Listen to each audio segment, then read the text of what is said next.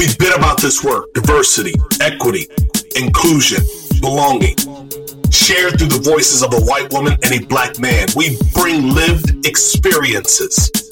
We have pursued D&I progress for most of our professional lives. We use Crazy and the King to cover news, tips from colleagues, and host incredible guests. Listeners, count on Julie and I to transparently drive the conversation. We thank you for rocking with us.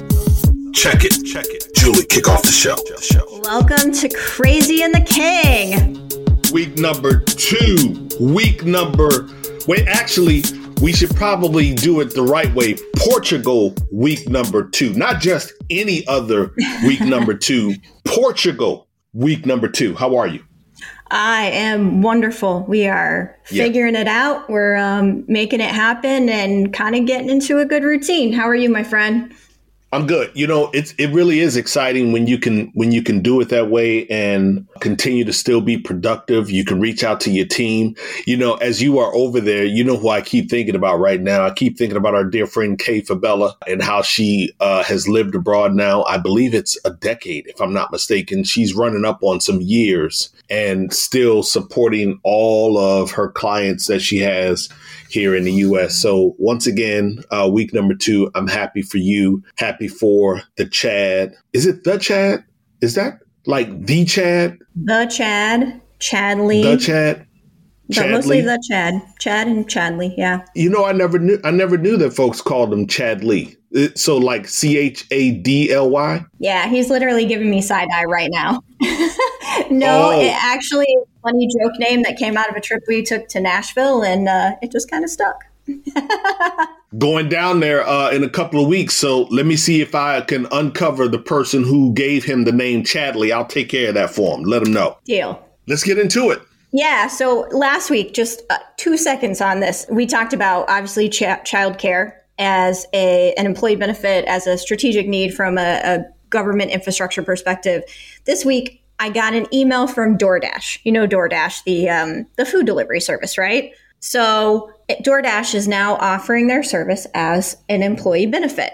And good, bad, or indifferent, I just thought it definitely shows our audience how, in a still current pandemic and post pandemic world, benefits are changing, companies are seizing opportunities based on a more distributed work culture. So, just an interesting little intel from DoorDash. I wonder who actually thought of that. I wonder if it was an organization that went to DoorDash and said, we want to enroll and include you in our benefit profile, uh, or if it was DoorDash themselves being creative on their iteration um, product service map, and and they themselves said, you know what, we could probably be of value uh, to a number of individuals because you know entrepreneurs and whatnot have been long taken advantage of these delivery services because they they make life a little bit easier. But I love that they've gotten that creative, whether it started internally or externally. That's a good look.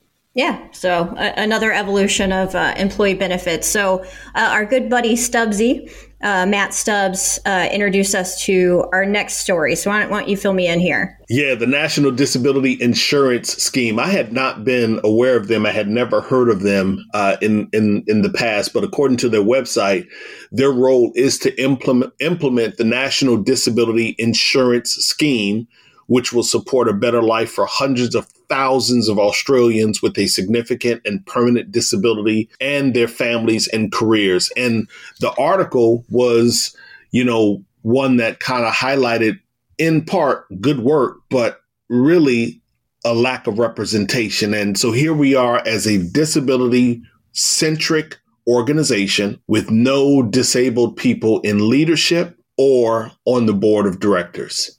And that's what the article really focused on. That's a representation issue that should not be overlooked. Yeah. So, Christina Ryan, a huge disability and inclusion representative and advocate out of Australia, really called this out, um, not only as an example of what the National Disability Insurance Scheme needs to, to do better, excuse me, in Australia, but as a, a guide for organizations, um, especially those that are disability focused, to not have disabled people on their executive leadership team and on their board. And she, in fact, says that the use of advisory committees or advisory groups are a sloppy way of admitting that diversity makes executives and boards uncomfortable. After all, having diversity in the room, particularly disability diversity, remains unusual. She finishes and says, It appears the majority of organizations still find it challenging to put the two words, disability and leadership, into the same sentence. Still find it challenging to put the two words, disability and leadership, into the same sentence. Like that's powerful. That is, I, think they say jewel dropping, like she dropped the jewel. That absolutely is a jewel drop. Finding it challenging to put the two words disability and leadership into the same sentence. I, I got to tell you something. You know, I'm I'm working on my 2022 keynote and and I think I've shared this with you before, Julie. Like I have a section in my office where I just throw up a whole bunch of sticky notes, yellow, green, orange. And when I hear things, see things, think of things, I just write them down on a sticky note. I don't ponder it. I just write it down, throw it up on the wall. And so I've landed on the the title of the keynote is minus the illusion for 2022. I always come up with some dope ass keynotes. You, you have some fucking dope ass names of things. I, I don't know where you get it. Minus the illusion is the title for 2022. And I am wrestling right now with how to start it with a question. And I'm not going to say it on air because I don't want to give people uh, a peek into what we're going to do, but I'm going to share it with you off mic. This right here, disability and leadership in the same sentence. I love that. Hey, so looking, uh, listen, you were really, really amped up and excited about uh, Transportation Secretary Pete Buttigieg and Chasten, I think that's how you pronounce his name, his husband, Chasten, becoming parents. Yeah, so it's Chasten. Chasten, got it. Yes. Yeah, so full full transparency. I was sitting in a bar watching um, some World Cup qualifiers, and nothing no, nothing wrong with sitting in a bar. So keep going. Watching some World Cup qualifiers, saw this story, and tears started flowing down my face. Right. You stop playing. On my life, Chad will verify crying because it just made me so happy. And something that, like, just to add on to it, right? So, Secretary Buttigieg is the first Senate confirmed openly gay cabinet member. His husband, Chasten, has been incredibly transparent about the challenges he went through as a young gay man who was not accepted by his family, homelessness, all kinds of stuff, up to our first openly gay presidential candidate. That's a huge step forward in America. All those steps, right? and then to see them come and not complete, but start their family by welcoming twins Penelope Rose and Joseph August Buttigieg into the family. But as I was sitting here, those are just huge firsts for Americans, right? Huge. Um, and I'm sitting in Portugal and I realize that I am surrounded by gay couples who have families who are just all over the country because here, LGBTQ rights and the right to a family is part of their constitution. And so, as much as we feel like we're coming forward in the United States, we still have some work to do. And, we get to hear from, you know, Pete and, and Chasten about their wonderful family, just over the moon. Progress is good. Yeah, you know, and before we close it out, I, I just want to say that, you know, there's a great documentary uh, when you talk about Chasten and, you know, his family life and growing up and being able to be himself, to come out, to be supported, if you will. Uh, it's a story that is shared by so many individuals across the country, across the globe, and in so many places, so many of those individuals cannot share any of that story. And so there's a great documentary on Netflix called Pariah, which I would encourage people to watch. I peeped it out and I fully, fully, fully support learning and development in the growth, the journey of diversity, equity, inclusion, and belonging. And Pariah was one that I watched because I wanted to submit myself to a different style of, of learning, a different experience. And so let's just close out this piece right here with Secretary Buttigieg talking about each of us as humans and the mistakes we all, mistakes that we all make and this whole thing around cancel culture. I think part of it's understanding again that all of us do or say things we might regret, and all of us can do better. You know, when I came out, some of the people who had traded in the most like insulting, casual, homophobic humor in the military with me, for example, were among the very first to reach out and say, "Hey, I got your back, uh, and I didn't know this, and I hope that I never hurt you." Um, I mean, unsolicited. It was amazing, actually. Which is why we got to get away from this kill switch mentality that we see. You know, you put one foot wrong or you say something inartfully, and you get this feedback that's like, you know, I always liked you, but uh, you said this one thing and now you're dead to me forever. You know, mm-hmm. like this idea that we just sort people into baskets of, of good and evil ignores the central fact of human existence, which is that each of us is a basket of good and evil. and the job of politics is to summon the good and, and beat back the evil. Awesome. And before we get to our commercial break, like thank you so much, Secretary Buttigieg. Even though it's an old clip, I absolutely appreciated those powerful words. Before we hit our commercial break, uh, let's remember the more than 60% of New Orleans uh, residents that remained without power uh, as of the beginning of this week. Hopefully, it's gotten better, uh, gotten better for them down there, but uh, we cannot take our eye off of the incredible need for so many to try to put their lives back together. And not just down in New Orleans, Julie, but it also happened, you know, while you've been away. I don't know if you saw it, but it happened in New York, New Jersey. And uh, again, the folks still down in Haiti, we're not taking our our thoughts and prayers away from them. And of course, the folks over in Afghanistan. So, real quick commercial break, and then we're going to really get into a good story. All right. Sounds great. Welcome to Don't Retire Graduate, the podcast that asks you what you want to be when you grow up so you can graduate into retirement with a purpose and a passion, whether you're 25, 85, or any age in between. Gain actionable financial and mindset tips from your favorite authors, podcasters, and influencers to help you reach that exciting next chapter. Listen now and start building your path to financial freedom and reframing what retirement can mean to you. This is your host, Eric Brotman, reminding you don't retire, graduate.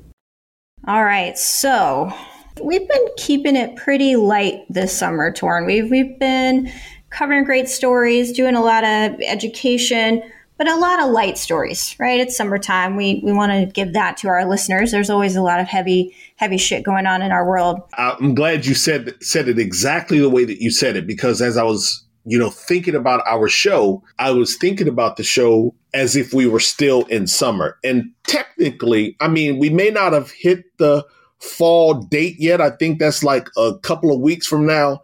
But technically, we're in fall. So it really is time for us to kind of get back to our normal routine and start tackling some of these tough topics. And this is one of them. Yeah. So in May, let, let, me just see if I can set it up. This is one of those like, let's give it a little bit of background first. So in late okay. May, uh, the Texas legislature and subsequent, subsequently uh, Governor Greg Abbott from Texas signed into law the most restrictive abortion law in the country. And it basically amounts to a near complete ban on abortion in the state. So it prohibits most abortion after about six weeks of pregnancy. Most women don't know that they're pregnant before that period and makes no exceptions for pregnancies resulting from incest or rape and makes very, very limited exemptions or exceptions for fetal or maternal health. So, if a fetus cannot survive outside of the womb, if a woman will die or have a significant impairment if she carries a child to term. But again, very, very narrow interpretation of the law. And a six week heartbeat rule is not that unusual, or law is not that unusual in terms of other states have passed that. Kentucky, Ohio, I know are just a few around me. But what's different here is twofold. One is that the citizens, not the state, will enforce the law. So let me give you an example. As a private citizen who is pro life, I can sue someone I know that had an abortion, someone that took a person to get a, a, woman to get an abortion, such as an Uber driver, an individual Uber driver, or clinic, hospital, nurse, physician who supported a woman in getting the abortion, even including organizations that give pre abortion counseling services or emergency pregnancy lines, right? I can do that as a citizen. I can ask for up to 10 or a minimum of $10,000 in damages if an illegal abortion is completed. So we've we've officially turned Texas citizens into bounty hunters against their own neighbors, if that feels familiar at all. And then the, the next piece that is the next most critical piece, or critical piece is that in the U.S. government, abortion is a constitutionally protected right for a woman up until basically the viability of a child to live outside of the womb. That's, let's say, 20 to 24 weeks. So most of these heartbeat laws, like the one that John Kasich signed in Ohio, they've been granted injunctive relief, which basically means is that the law has not been allowed to take effect until it can work its way through the court system. So just because someone in Texas signed it into law does not allow it to take effect because it has to go through new uh, normal judicial process, especially when you're challenging something that is a constitutional right for women and has been since 1973. In this case, the Supreme Court said we're not going to provide injunctive relief to citizens of Texas, women of Texas, and we're going to go ahead and allow this law to, to start on 9 1. Let me jump in real quick. So, just to kind of roll the tape back, real for, for those of you who are listening, and I don't want to speak for Julie, but I'll speak for myself to paraphrase what Julie has said and what I've been able to read and ascertain and understand. I want to paraphrase and I want to parrot a bit. The reason this is so complicated is because they played a very surgical legal game of wording and took the wording and responsibility from the lawmakers and legal professionals and place the decision making in the hands of a normal citizen.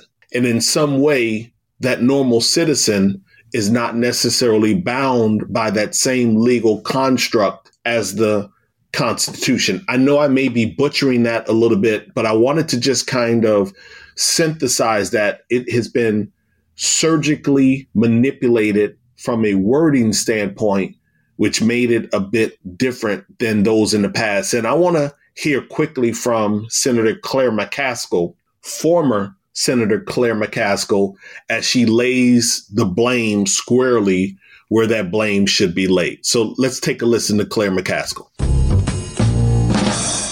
This law that the Supreme Court blessed. Uh, and you can try to dress it up and put a, a, a bow on it, but they blessed a law that embraces vigilantism, that embraces the most extreme position. I really think they've they've gone too far, and I will not accept both sides on this. This is one party that is doing this, not both parties. There is this is not the place for oh both sides are a problem. No, one side is a problem.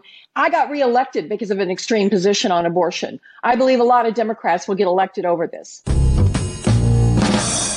I think that that nicely sums it up, right? Whether you be pro life or pro choice, the question is should men be legislating women's bodies? And that's the question. And to your point, before that, even Justice Sotomayor, really in her dissent, said, what the court is doing is allowing a bypass of normal judicial process.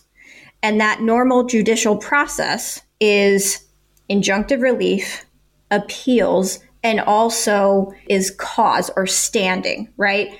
And so a person who may sue an Uber driver, who may sue a, a pro or a, a Planned Parenthood or any of their physicians, in this law, they don't have to have standing. They don't have to be impacted by the person who had an abortion. They just have to be aware of it and they can bring cause. And that's that's also another problem that clearly we can see from the court deciding to take no action. That this is what Justice Sotomayor is, is saying is a is a shadow docket, a way in which that we are looking at the end of, of Roe v. Wade and and the overturning of of that constitutionally protected right without without overturning precedent by just letting things happen. Yeah, and Justice Sotomayor, she actually, you know, she went in kind of heavy. Like she she didn't hold any of the vocal artillery. She gave it all downrange, as they would say. And what she said was she is calling out her conservative colleagues for all of it. Their breathtaking defiance of constitutional order, their stunning rejection of precedent, and their flaming cowardice. Flaming cowardice. Like she held back nothing in her dissent. And again, I I I sometimes find myself I get caught, Julie, in the way that people are so skilled at their delivery of of putting the story, the narrative together, and how they can paint that picture using words. So like I can read those words and I can almost envision the anger that she had where she was sitting in her chamber or whether they were on a Zoom conversation. I could feel her anger. I could see, I could visualize her just complete grotesque displeasure at this decision. And and when you think about when I think about like our governor here in the state of Maryland, Governor Larry Hogan, staunch Republican, and you have a number of Republicans to include Governor Hogan who have said, nah, this is too far reaching. it, is. It is. And one thing that I find so infuriating, right? And, and it seems cliche almost to say it because I hear it so often, but at no point in, in any of these laws does the man who caused the pregnancy, it's a fit, there is not one woman in the history of women who have ever gotten pregnant by themselves, is a man responsible, right? I can't sue the sperm donor in this case. I can't ask for um, child support at six weeks. I can't expect that unless I am able to legally take a man to court that he would be responsible for this child until after the child is born. And that's the part, right? This is is this about saving lives or is this about controlling women? There were more than 60,000 school-age children who've been diagnosed with COVID in the past 3 weeks in Texas alone. There are about 50,000 abortions every year in the state of Texas if we are really concerned about kids, we're really concerned about saving lives, we'd have a fucking mask mandate in Texas. We'd have a vaccination mandate. It, it to me is a blatant control and minimiza- minimization of women's rights in this country. And we can't play that it's a pro life, pro choice. It is a direct attack on me as a woman, as my daughters of childbearing age, that they don't have the right to decide with any autonomy when they can carry an embryo to term. Yeah, I just feel like, you know, as women that are in legislation, uh, in political power, I just feel like women, you know, how when uh, babies are born, uh, young uh, baby boys are in many instances, some percentage of instances, they're circumcised. I can guarantee you, if a woman came through and put up legislation or even if a man came through and put up legislation that said that every baby boy born, not only are they circumcised, if that's an option for you, because that's an option, but that every baby boy has to undergo the surgery of having a vasectomy. And then when it's time, when they are married, when they are ready to have children, they can go back in and do a procedure where they can reverse that we wouldn't be dealing with some of the issues that we are dealing with with men regulating women's bodies. Like, just imagine right now being told your son, no matter what, they're getting a vasectomy, the rip, like off go, it would change everything. And that's what I think we need to experience. We need to experience, and, and let me just call a spade a spade. The fuckery of many of these legislative policies, they're coming from white men. Oh, yeah. This ain't coming from you know, black men, and I'm not saying that black men are not against abortion. I am in no way saying that because I know a number of black men that are absolutely against abortion for whatever the reason. Not saying that at all. I'm talking about the power having and swaying and using that power over women, these are white men. Yeah. So I just want to make sure that that is noted and on the record. Well, and and to that exact point, right, is that these are ways that white the white male power structure makes it easier to take rights away from everyone that is not part of the white male power structure, right? We start by attacking women. We start by attacking transgender people. We start by taking away voting rights. All of these things keep the dynamic and the structure of power exactly where they want to keep it concentrated. And that's why in this case and to your your point I think is is that we need black men to stand with women and we need LGBTQ people to stand with women and say that this right may not impact me in this exact moment, but it is a slope to more impediments of rights. And if we can see how easily a 45 year precedent, almost a 50 year precedent, can be stripped away, then it should remind us all we have a lot of acting to do. Yeah, uh, I'm going to read uh, a quote, and I think we've said this a couple of times on our podcast. It's by uh, Martin Niemöller, N I E M O L L E R. Martin Niemöller, a prominent Lutheran pastor uh, in Germany. First, they came for the socialists. I did not speak out because I was not a socialist. Then they came for the trade unionists, and I did not speak out because I was not a trade unionist. Then they came for the Jews, and I did not speak out because I was not a Jew. Then they came for me, and there was no one left to speak for me. Real quick, I want to talk about corporations, and we don't have to get into all of them, but a number of companies, high profile organizations, companies that we support, companies that we take products and services from. Again, I'm not saying that you boycott these organizations. I just want you to be aware that a number of companies have given to the prominent people behind this legislation in Texas uh, since the legislation. And when we say since, we're talking since May up until now. AT&T, Charter, Berkshire Hathaway, Exelon here uh, in right here in Baltimore, United Health Group, Union Pacific, Chevron.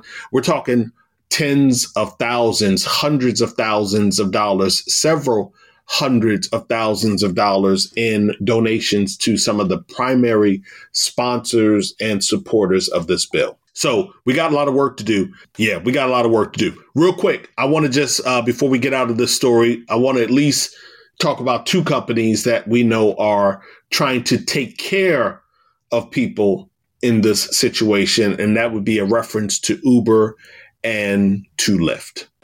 So, well, this is from uh, Logan Green. He, of course, is Lyft's uh, co-founder, CEO, weighing in here about Texas SB 8, the state's contro- controversial new abortion law. Uh, tweeting here, uh, Texas SB 8, Logan Green says, threatens to punish drivers for getting people where they need to go, especially women exercising their right to choose. He says Lyft has created a driver legal defense fund to cover 100% of legal fees for drivers sued under SB 8 while driving on our platform. Back to you guys. Good chat. I, I, think I needed to get that off my chest, but I, I wanted to make sure it's front and center so that we uh, can all understand how impactful this new Texas law is, whether we live there or not. And to just further empower and amplify the voices of women, we've got some wonderful women to cover here in her voice segment this week. Yeah, absolutely. And just to remind each and every one of you, the Her Voice segment was something that Julie and I uh, started in the mid- middle of the summer because we just really feel like it's important that we amplify the voices of women, make sure we put some shine on the good work, the positive work that they are doing. And this week, I want to focus abroad. I want to focus on incredible women that are outside of the U.S. And so, first and foremost, uh, Salma El Wardani Chief Diversity Officer over at Solutions Driven. She sat down with Daniel Fellows over at Get Optimal uh, to talk shop, to talk about DNI. It's about a 15 minute listen, and you can catch that over at Get optimal.com. Again, you can listen to episode 15, I believe it is, season two, episode 15 at get optimal.com. Click on the optimal news section. And uh, We Are Tech Women has partnered with leading research firm Ipsos, Mori, and Tech Talent Charter to conduct a survey to discover the barriers faced by women working in technology.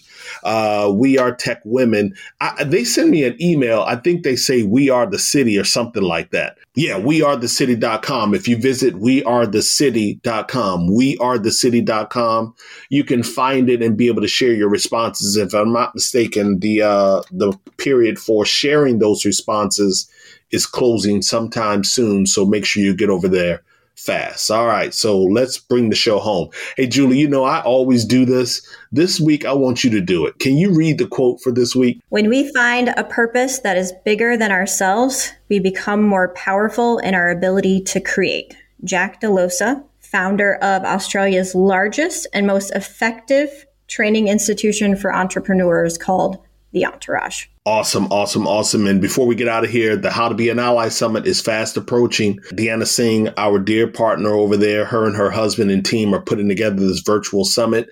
You can still get your passes using our discount code CATK ally 10 again the how to be an ally summit uh, by deanna singh and her team the discount code for uh, I don't know, 10% off is C A T K ally 10. Any closing remarks? Happy to have another week um, here doing this with you and, and getting this good work done. And I close reminding each and every one of you to be better humans. Share the pod with your digital tribe. Let's build better workplaces, better teams, better departments better products, better services. Let's have better culture, better product iteration maps, better meetings, better Zoom sessions, better virtual events, better conversations around return to work, just better, better, better, better. But in order to get to better, it requires that each of us show up and think a bit differently than we did on yesterday. For now, Jay and I are Ghost. See ya.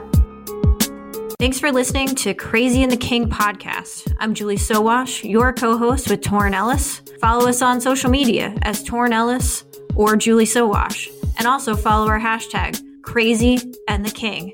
This episode was produced by my gorgeous husband, Chad Sowash, and our music is by DJ Cells, straight out of Baltimore. You can find Crazy and the King wherever you find your podcasts.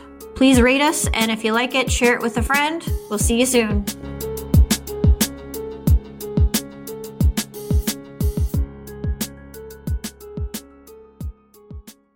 Have you ever found yourself scrolling through financial news and wondering, how does any of this affect me? How can I read a major headline and truly understand what impact that has on not only my portfolio, but my life? Well, our goal on the podcast Inside the Street, hosted by Wall Street analysts at Le Chiffre Partners, is to provide public investors and young professionals with a deeper understanding of the mechanics that drive those major headlines. And what better way to dive into these mechanics than hosting Wall Street analysts themselves to discuss the newest trends in finance firsthand? Well, on our show, we bring you real perspectives from the front line. Hearing these analysts give commentary has made our listeners much more well versed on the financial markets. This approach to discussion allows our listeners to engage in conversation with much more educated opinions and predictions. So be sure to check out our show, Inside the Street, wherever you find your podcasts.